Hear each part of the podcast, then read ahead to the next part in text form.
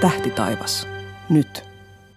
Marraskuu, yksi vuoden pimeimmistä kuukausista, on täällä, mutta niin on myös tämä Ursan tähtitaivas nyt podcastin jakso, joka valaiskoon tätä pimeyttä hämärän näköä kuitenkaan viemättä. Kohta katsotaan, mitä taivaalla tapahtuu vuoden 2020 marraskuussa. Mä olen Ursan tiedottaja Anne Liljeström ja kanssani tässä virtuaalistudiossa tähtitaivaan asiantuntijana toimii professori Markku Poutanen. Ja äänen jälkikäsittelyn on taas tehnyt audiotohtori Tomi Taskinen. Marraskuu on todella täällä, se on yksi vuoden pimeimmistä kuukausista, koska vaikka joulukuussa vasta tämä talvipäivän seisaus koetaankin, niin ei se yö juuri pitene tai päivä lyhene siinä joulukuussa, joten tässä ikään kuin aletaan olla pimeyden ytimessä. Mutta sehän tarkoittaa noin periaatteessa ainakin sitä, että ei tarvitse valvoa kauhean myöhään, että näkee tähtiä, vai mitä Markku? No niin, näin on. Tässä oikeastaan tämä kesäajan muuttuminen talviaikaan, josta sitä nyt joskus vielä eroon päästäisiin, niin tällä kertaa vielä näin, tekee sen, että kello näyttää paljon vähemmän siinä vaiheessa, kun tulee illalla pimeätä. Ja tosiaan juuri se, että joulukuussa, vaikka se yö nyt vähän vielä pitenee tästä ja päivät lyhenee, niin toisaalta aika usein tulee lunta. Ja heti kun on lunta maassa, niin se tarkoittaa silloin sitä, että hajavaloa on taivaalla paljon enemmän eikä ole niin pimeä. Ja sen takia oikeastaan juuri tämä myöhäissyksy lokakuun lopusta tuonne joulukuun alkuun, varsinkin Etelä-Suomessa on juuri sitä kaikkein pimeintä aikaa. Ja sitten jos mennään pohjoisempaan, niin siellä lumi saattaa ihan hyvin olla jo marraskuussa pysyvää ja siellä se pimeän aika sitten on takana, mutta ehkä ne revontulet siellä on sitten se korvike tälle pimeydelle. on se hyvä, että heitä jotenkin siunataan siellä, kun pimeys, pimeys puuttuu. Tässä on tietysti myöskin se, että marraskuu tapaa just täällä rannikolla erityisesti olla hyvin pilvistä aikaa. Joo, tämä on yksi semmoinen tietysti haittapuoli tässä, että silloin kun muuten olisi vielä ihan kivat kelit, olisi, ei olisi pakkasta vielä niin paljon kuin keskitalvella ja ei ole lunta, ei ole lehtiä puussa ja muuten oikein erinomaiset olosuhteet, niin sitten se mukava pilvikatto pysyy tuossa parhaimmillaan kaksi-kolme kuukautta yhtä päätä ja eipä siltä paljon tähtiä katsella, mutta senpä takia juuri pitää olla tarkkana. Silloin kun, silloin kun pilvet häipyy, niin äkkiä ulos ja nyt on hyvä keli. Kärppänä vaan sinne, se on totta. Mennään katsomaan kohta marraskuun tähtitaivasta, mutta siitä puheen ollen tässä tulee mieleen, että tuossa lokakuun puolivälissä avaruudessa tapahtui tämmöinen jännittävä tämmöinen jännitysnäytelmä siellä kiinalaisen kantoraketin ylin vaihe ja sammunut venäläinen paikannussatelliitti meni toistensa ohi aivan lähi etäisyydeltä ja siinä oli semmoinen vaara, että jos ne nyt olisi törmänneet toisiinsa, niin siinä olisi syntynyt sitten kahden avaruusromukappaleen sijasta sitten aivan älyttömästi avaruus, pienempää avaruusromua. Markku, sulla on jotain ammattisi puolesta tietoja näistä asioista. Mitä siellä oikein tapahtuu? No ei kovin paljon enempää. Ja oikeastaan ihan se viimeinen tieto siitä, että mikä se todellinen etäisyys siinä ohitushetkellä oli, siinä on vielä vähän erinäköisiä kommentteja tuolta näyttää netistä löytyvän, mutta kuitenkin se, että se oli tuommoinen todennäköisesti 10 15 metrin etäisyydellä toisistaan. Nyt täytyy muistaa, että tämä nimenomaan tämä etäisyys on niiden satelliittien massakeskipisteiden etäisyys. Ja kun toinen on tuommoinen melkein tuhannen kilon painoinen rohy ja toinen melkein 2000 kiloa, ja sitten ne on vielä aika isoja, niin kyllä niiden ulkoreunat aika läheltä hipas toisiaan. Ja, ja eipä siinä todella olisi paljon tarvittu, jos ne olisi osuneet. Ja tuolla nopeudella mitähän se oli jotain luokkaa melkein 15 kilometriä sekunnissa. Eli sekunti sitten se oli 15 kilometrin päässä ja sekunti tästä niin se oli 15 kilometriä ohi ja tuosta se meni. Sieltä olisi tullut tuhansia pieniä uusia avaruusromun kappaleita, jotka on jäänyt kiertämään tuonne maapalloa. Siinä joku arvioi, että e, tässä lähiavaruudessa olisi saattanut tämä avaruus romun määrä, mikäli tämä törmäys olisi todella toteutunut, niin avaruusromun määrä olisi lisääntynyt jopa 20 prosentilla, eli ihan tavattoman paljon. Ja kun sitä on jo siellä nykyiselläänkin ihan liikaa, niin tämä olisi todella ollut aikamoinen pläjäys sitten tähän avaruusromuasiaan vielä tällä. Ja näitä sattuu. Ei tästä ole kun, olikohan alkuvuonna tammikuussa oli Iraksen ja, ja tuota NASAn satelliitin törmäys melkein yhtä lähellä. Se oli joku tuommoinen 15 parikymmentä metriä, kun ne ohitti toisensa. Ja näitä pienempien kappaleiden törmäyksiä sattuu aika usein kyllä. Minkä takia, niin kuin, minkä takia me ollaan sellaisessa tilanteessa, että, että meillä on tuolla kiertoradalla tällaisia holtittomasti eteneviä romuja, jotka saattaa tällaista tehdä, ja mitä siitä sitten, mit, mitä haittaa avaruusromusta on? No, ensinnäkin se, että ei sitä oikeastaan niin kuin avaruusajan alussa edes ajateltu, että tämä voisi olla jonkinnäköinen ongelma.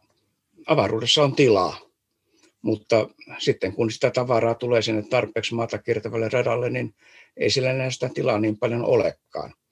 Ja tästä se sitten lähti. Tietysti se, että siinä vaiheessa, kun oli se satelliitti, tai oli se sitten vaikka kantoraketin osa tai jotain muuta tavaraa siellä, niin ei niitä enää siinä vaiheessa, kun on toimimattomia, niin ei niitä pysty enää ohjaamaan. Ja tämä on niin kuin se suurin syy. Eli tähän mennessä ei ole ollut mitään semmoista sopimusta tai mekanismia siitä, että nämä toimimattomat satelliitit pitäisi jollain tavalla tuoda sieltä alas. Mutta nyt tietysti näiden, varsinkin näiden isojen avaruustoimijoiden, NASAn ja ESAN ja venäläisten kesken, niin on kyllä sopimus siitä, että nämä isommat kappaleet, isot satelliitit, niin niissä on sitten tämmöinen varamekanismi, eli siinä vaiheessa, kun ne, niiden toiminta-aika on loppu, niin ne pitäisi pystyä ohjaamaan sitten hallitusti takaisin alas ilmakehään. Ja no tietysti sitten niin kuin ihan ne on vaarana näille toimiville satelliiteille, kaikkea mitä siellä on, niin onhan esimerkiksi sanotaan kansainvälinen avaruusasema joutuu aina silloin tällöin väistämään näitä pienempiä kappaleita, jotka sieltä uhkaa törmätä tai uhkaa tulla liian lähelle tai jotain muita satelliitteja joudutaan siirtämään hieman toiselle radalle. Sitten tietysti jos tältä maan päältä katsotaan, niin ehkä se suurin haitta voisi sanoa on tämmöinen visuaalinen siinä mielessä, että jos vaikka tähtitaivasta tuossa iltahämärissä rupeaa valokuvaamaan, niin eikös vaan siellä niiden kauniiden tähtikuvien joukkoon sitten aina eksyy näiden satelliittien tai avaruusromujen valaisevia viiruja, jotka ikään kuin pilaa sen kuvan. Ja tämä voi olla sitten yksi tämmöinen, voi sanoa niin kuin esteettinen haitta näistä avaruusromuista ja satelliiteista niille, jotka tähtitaivasta, tähtitaivasta niin kuin sinne mielessä katsovat, että sieltä saa vaikka jostain tähtisumuista tai planeetoista kuvia. Hmm. Ja sä mainitsit tuossa, että nyt näillä isoilla avaruustoimijoilla on niin kuin sopimus, että tuodaan ne isot satelliitit sieltä alas, mutta nythän meillä on yhä enenevässä määrin avaruustoiminta on niin kuin menossa kaupalliseen suuntaan. Niin mites, ja, ja erityisesti tässä nyt tulee mieleen sitten se, että, että nämä isommat satelliittikonstellaatiot, jopa tuhansien pikkusatelliittiin tällaisia ry, ryppäitä, joita ollaan nyt laukasemassa – niin miten ne sitten, niistä ollaan, niistä on esitetty paljonkin huolta tai oltu huolissaan, että, että miten ne vaikuttaa nyt tähän maan pinnalta tehtävään. No tietysti jo ihan tähtiharrastukseen, mutta myöskin ammattitähtitieteeseen. Kyllä, ja varmasti niin kuin tämä suurin kohu on ollut tämän SpaceX, tämän Elon Muskin yhtiön Starlink-järjestelmä, jossa olikohan lopullisessa suunnitelmassa niin joku 40 000 satelliittia, ja tällä hetkellä siellä kai on niitä jo, mitähän siellä on 200-300 välillä. Ja se tarkoittaa silloin sitä, että sinne tietysti tulee valtava määrä tälle matalalle radalle näitä uusia satelliitteja. Ne on pieniä, niille ei välttämättä ole tätä mekanismia, millä ne saadaan tuotua sieltä hallitusti alas kun, siinä vaiheessa, kun se käyttöikä loppuu. Ja ennen kaikkea se, että nämä nanosatelliitit, joita sitten lähetetään, niitä Suomellakin on jo sitten muutama kappale siellä kiertämässä, niin niissähän ei ole minkäännäköistä ohjausmekanismia yleensä, jolla voitaisiin sitä rataa muuttaa. Ja ne menee sitten sinne, minne menevät, ja ne muodostaa sitten tietynlaisen uhkan sekä toisilleen että sitten näille matalalla radalla kiertäville muille kappaleille, muille satelliiteille. Ja aina jokainen tämmöinen mahdollinen törmäys, niin se tuottaa sitten koko joukon uusia pienempiä kappaleita, jolloin tämä ongelma tavallaan pahenee. Se, mikä näissä pienissä satelliiteissa on hyvä, että ne on kuitenkin suhteellisen matalalla radalla, ja ne tulee sieltä sitten omia aikojansa alas muutamassa tai muutamassa kymmenessä vuodessa viimeistään, mutta jos tämä tahti jatkuu, että niitä yhä lisääntyvässä määrin sinne lähetetään, niin kyllä se lukumäärä vaan koko ajan kasvaa. Aivan, ja tässähän on tosiaan vaarana sekin, että jos ne sitten hallitsemattomasti alkaa törmäillä toisiinsa ja se niin kuin lähtee ikään kuin käpälästä täysin tämä uuden avaruusromun tuottuminen ihan vaan siitä, että nämä olemassa olevat kappaleet törmäilee, niin se voi tehdä periaatteessa uusien satelliittien laukaisemisesta mahdotonta ja ehkä myös siitä läpikulkemisen, niin kuin mennäksemme esim. kuuhun, niin mahdottomaksi.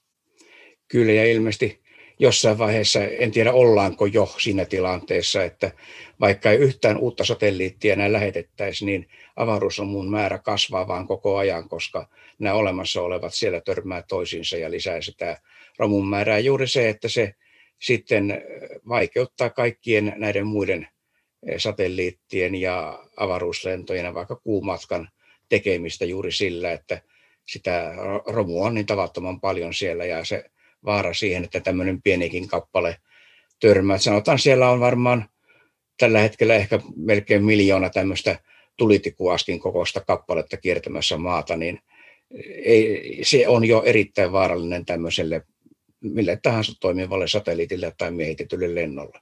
Kyllähän se, jos se tulee 15 kilometriä sekunnissa sieltä kylkeen, niin on, on melkoinen sitten impakti siinä.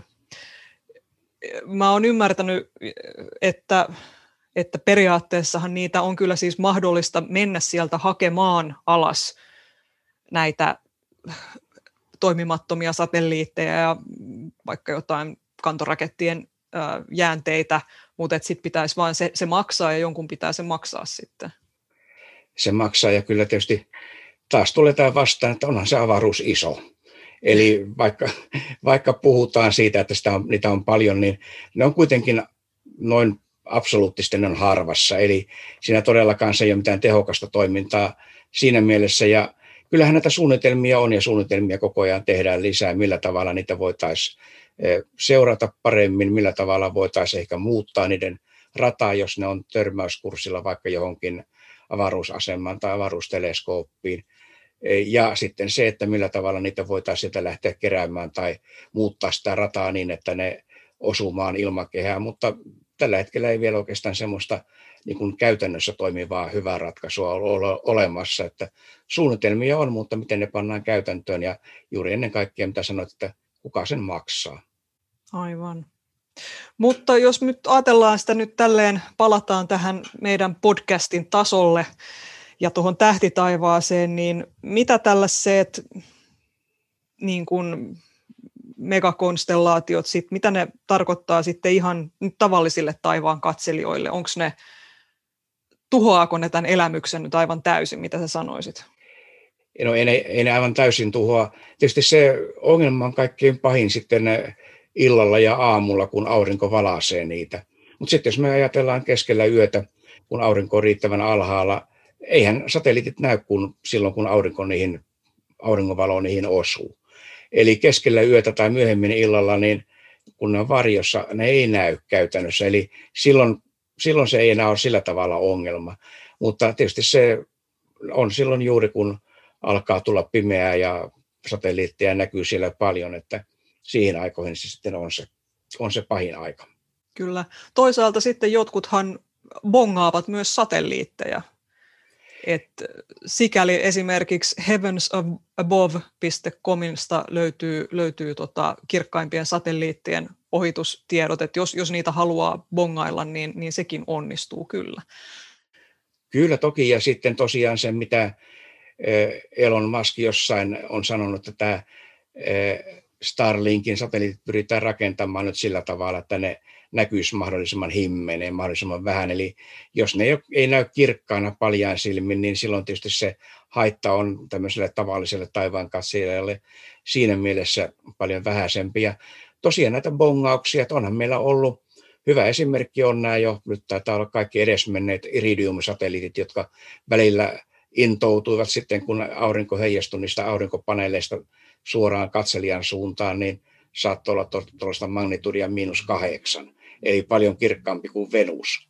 Ja niitähän oikein bongattiin sitten, että koska se iridium näkyy siellä. Ja totta kai kaikkea, kaikkea voidaan te, niin kuin ajatella positiivisessa tai negatiivisessa mielessä.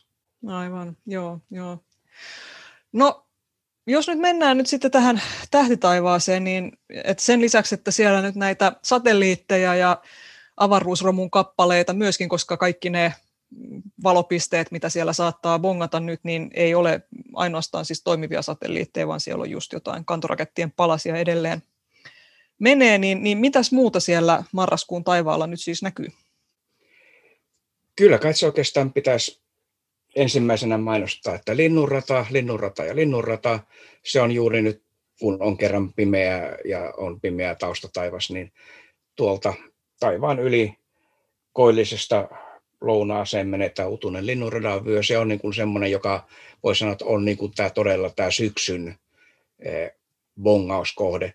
Koska tämä syksyn tähtitaivas tähtitaivaana, niin tämä on enemmän sitä odottelua, että koska ne tulee ne talven hienot tähtikuviot sinne etelän, etelän taivalle näkyviin. Niin odotellaan niitä. Mutta tämä linnunrata ja sitten planeetat, erityisesti Mars. Mars näkyy nyt hienosti koko yön. Se on ihan hyvin näkyvissä tuolla suhteellisen korkealla, myöhemmin illalla ihan suoraan etelässä. Sitten jos illalla pitää kiirettä, niin vielä tuolla matalalla etelätaivaalla löytää sitten Jupiterin Saturnuksen. Nämä aiheuttaa sitten pienen kivan yllärin tuolla vähän ennen joulua, palataan siihen joulukuussa ja sitten aamutaivaalla niin Merkurius. Venus näkyy siellä kirkkaana vielä, mutta Merkurius on sitten se marraskuun planeetta, jota kannattaa nyt tänä marraskuuna katsoa. Niin, koska sehän e, on sillä lailla hankalaa, että se ei siellä suinkaan alvarinsa ole näkyvissä ja senkin lisäksi se on sitten aika matalalla, kun se näkyy. Eli, eli mites nyt Merkuriusta, miss, miss, missä päin sen, milloin ja mihin aikaan sen voi nähdä? No ensinnäkin niin pitää etsiä semmoinen paikka, mistä näkyy auringon nousun suuntaan. Eli ihan matalalle tonne eh, kaakkoon, itäkaakkoon, kaakkoon, sinne suuntaan, mistä aurinko nyt nousee. Ja noin tunti ennen auringon nousua, siis aikaisin aamulla. Ja tämä on siinä sillä tavalla, että oikeastaan voisi sanoa, että teoriassa niin Merkurius näkyy koko marraskuun. Se alkaa näkyä tuossa marraskuun ensimmäisellä viikolla jo parhaimmillaan tuolla marraskuun puolivälissä ja kyllä sitä voi vielä yrittää löytää tuonne ihan kuun loppuun saakka. Ja se jää todella sinne hyvin matalalle tuonne taivaanrantaan, että tuossa sanotaan niin kuin noin tunti ennen auringon nousua, kun on vielä kohtalaisen hämärää, niin se on sen verran kirkasta, kyllä se näkyy sieltä. Ja se on suunnilleen, jos pistää kämmenen vaakasuoraan niin pitkälle kuin käsi varsi yltää peukalon reunan sinne horisonttiin, niin se näkyy sinne pikkusormen yläpuolella suunnilleen sitten noin 10 asteen korkeudella taivaanrannasta, että todella matalalla se sinne jää, mutta jos on selkeää ja ei ole mitään näköesteitä sinne suuntaan, niin kyllä se näkyy vaikka bussin ikkunasta. Joo, tietysti nyt sitten horisontin suunnalla näkyy usein kaiken näköistä töhnää ja kauempana olevia pilviä, mutta jos ne nyt ei satu siihen eteen, niin, niin sitten näkyy hyvin.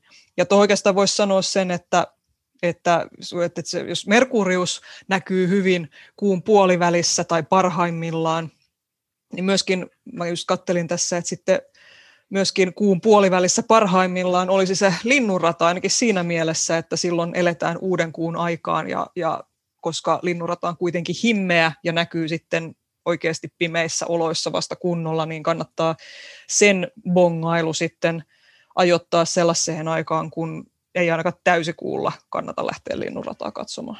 Kyllä nimenomaan se kuu on sitten se. Ja niin, ja vielä oikeastaan kuusta juuri se, että tuossa juuri tämän kuun puolivälin, marraskuun puolivälin paikkeilla, niin 13. päivä kapea kuusirppi on siellä aamutaivalla lähellä Venusta, ja seuraavana aamuna 14. päivä se on lähellä Merkuriusta, että käyttäkää, jos silloin on selkeä, niin käyttäkää sitä kuuta sitten apuna, että se Venus on siinä vähän korkeammalla ja Merkurius vähän alempana ja peräkkäisinä päivinä se kuusirppi on siellä niiden lähellä. Joo, ja 13. päivä se on oikeastaan vähän niin kuin niiden välissä. Tai välissä, joo. Mutta lähempänä ehkä Venusta kuin... No lähempänä Merku, Venusta. Joo, mutta kuitenkin siinä, siinä ja tuota, se on ihan hyvä. Ne muodostaa melkein tämmöisen suoran, se kuu on pikkasen siinä Merkurius-Venus-linjan yläpuolella, mutta ei paljon. Että se on ehkä aika hyvä maanmerkki tai, tai taivaanmerkki löytää se Merkurius-planeetta sieltä, jos kuu ja Venus löytyy siitä aamulla, niin se Merkurius on sitten vähän siellä alempana vinosti sinne vasemmalle alas. Aivan. Sä mainitsit Jupiter ja Saturnuksen. Mites, näkyyköhän ne enää pohjoisemmassa Suomessa? Ei ne näy, eikä ne ole näkynytkään. No Eli niin. tuota, sori vaan Pohjois-Suomi, ei, ne, on, ne on todella niin matalalla, että jos mennään ihan Pohjois-Suomeen, niin ne on, ne on taivaanrannan alapuolella sieltä nähtynä. Tämä voi sanoa, että tämä on, ne on, ne on alempana tai yhtä alhaalla tai alempana, kun aurinko on matalimmillaan nyt tässä joulun edellä. Että siellä, missä aurinko ei näy jouluna, niin ei siellä kyllä näy sitten nämä Saturnus ja Jupiterkaan. Ne painuu sinne yhä alemmas tässä, kun joulua kohti mennään. Että kyllä nyt tässä vielä, vielä ne löytyy, mutta, mutta tosiaan niin ei niitä enää sitten ensi vuoden puolelle kannata jättää. Mutta sen sijaan tosiaan, kuten jo sanoitkin, puhuit tästä vähän, että missä ei aurinko nouse jouluna, niin Utsjoella Kaamos alkaa 24.11. ja aurinko nousee siellä seuraavan kerran lähes kaksi kuukautta myöhemmin vasta tammikuun puolivälin jälkeen. Voisi ehkä kerrata, mikä tämä Kaamos nyt siis taas onkaan ja missä kaikkialla Kaamos eli polaariyö oikein koetaan? No, maan asento on nyt semmoinen, että me ollaan tämä pohjoinen pallonpuolisko kallistuneena poispäin auringon suunnalta ja sitten tulee juuri se tilanne, että meillä aurinko ei sitten näyttämään tämän takia. Ja se tulee tänne etelän suuntaan, jos lähdetään sitä pohjoista tulemaan, niin tämä jonnekin tuonne jonkun verran Rovaniemen, eli napapiiristä jonkun verran pohjoiseen eh, on tämä hetki, jolloin aurinko ei sitten nousekaan taivaanrannan yläpuolelle. Se kestää sillä hyvin vähän lyhyen aikaa ja mitä pohjoisemmassa mennään, niin sitten kun mennään sinne Utsiolle saakka, niin se todella on sitten sinne helmikuulle saakka, mutta eh, päinvastoin sitten taas kesällä, kun maan tämä pohjoinen, maa on tämä pohjoisen pallonpuoliskon suunta kallistunut kohti aurinkoa, niin se keskiyön aurinko, eli aurinko ei laske, niin se taas ulottuu pikkasen Rovaniemen eteläpuolelle, eli napapiirin eteläpuolelle. Tämä ero johtuu yksinkertaisesti siitä, että valo taipuu ilmakehässä tullessaan sieltä auringon suunnalta. Ja nyt tämä taipuminen saa aikaan sen, että se aurinko ikään kuin näyttää olevan aavistuksen korkeammalla siellä horisontissa kuin mitä se oikeasti olisi ilman ilmakehää. Ja sen takia se sitten talvella tämä kaamos, niin se aurinko näkyy kuitenkin jo napapiirillä vielä eh, ja joudutaan menemään vähän napapiiristä pohjoisen, että se jää sinne taivarannan alle myös etelässä. Ja sitten taas vastaavasti kesällä, niin me voidaan sitä keskiyön aurinkoa ihailla pikkasen napapiirin eteläpuolella, koska se eh, ilmakehän vaikutuksesta aurinko näkyy sitten vähän korkeammalla, se nostaa sieltä pohjoisesta sitä aurinkoa sen verran ylöspäin, että se näkyy sitten jossain tuolla sanotaan vaikka Aava-Saksalla. Joo, eli, eli tota, napapiirin pohjoispuolella maksellaan nyt aurinkovelkoja sitten, että kun siellä sitä keskiyön aurinkoa saatiin katsella, niin nyt sitten tulee sitten lunnaat siitä.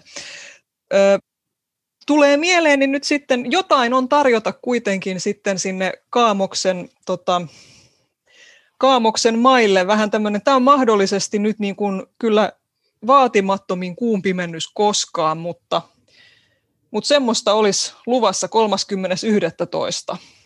Mitenkäs tämä pimennys näkyy tai ei näy?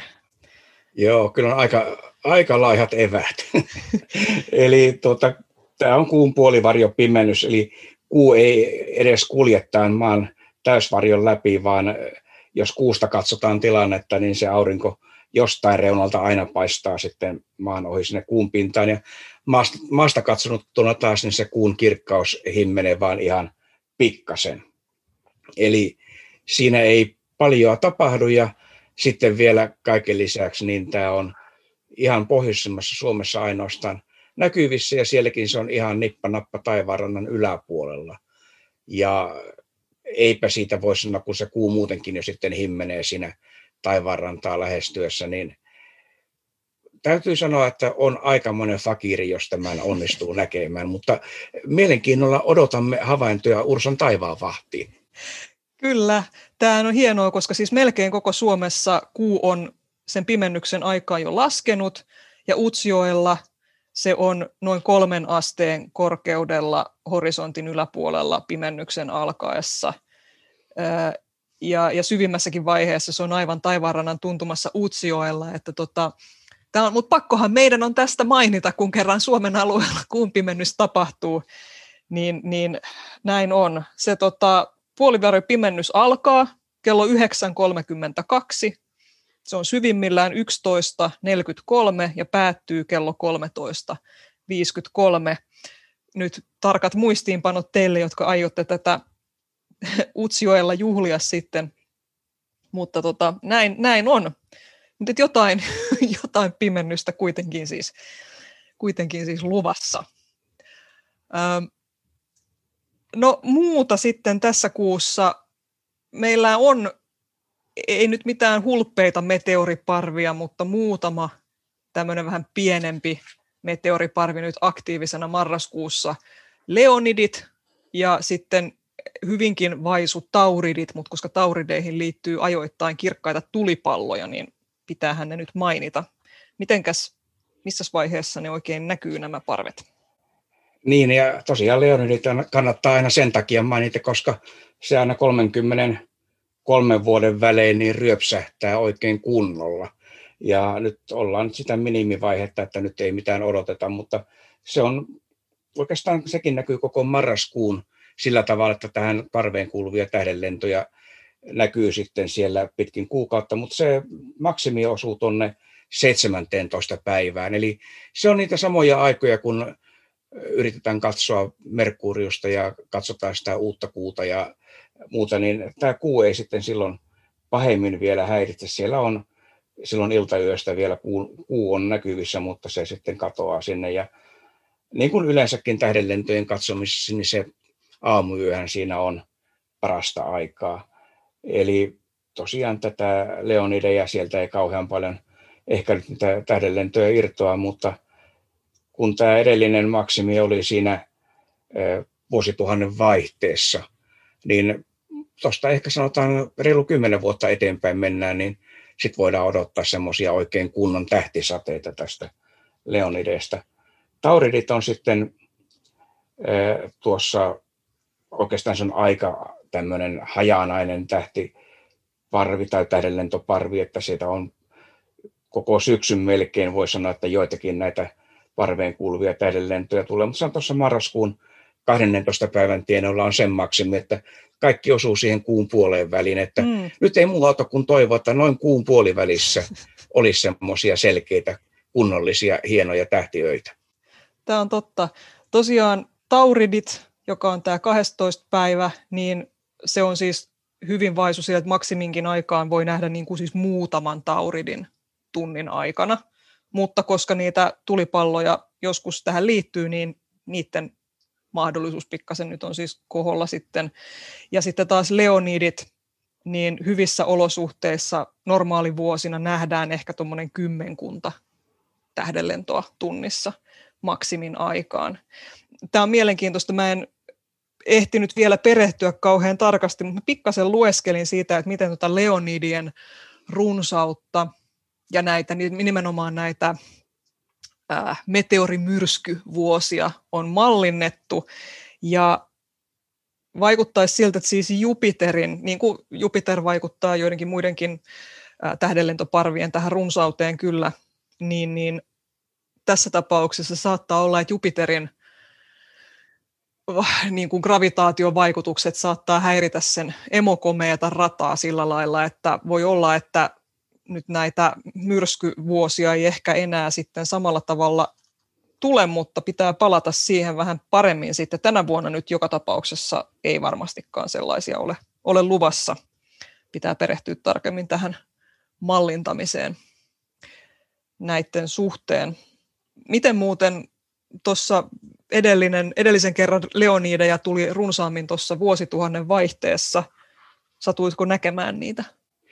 No en ihan sitä kaikkein hienointa vaihetta, mutta kyllä olin sitten siinä vähän reunammilla, eli, eli tuota, näin semmoisia parina yönä varmaan oli sitten niitä huomattavasti runsaammin, mutta valitettavasti juuri se kaikkein hienoin ja, ja voimakkain myrsky, niin sitä vaihetta en nähnyt ihan omiin silmin. Joo, joo. Mä tiedän, että niitä muun muassa bongattiin lentokoneesta, oli tämmöinen tutkimuslento ja tehtiin, missä sitten koitettiin pilvien yläpuolella sitten havaita näitä leonideja ja nähtiinkin kyllä. Mutta tota, nyt sitten vielä, jos katsoisi vähän, me tavallaan meteorien kanssa ollaan jo ilmakehään ikään kuin kohottu täältä maan pinnalta, niin mitäs vielä ilmakehän ilmiöistä marraskuussa? Onko siellä mitään mainittavaa?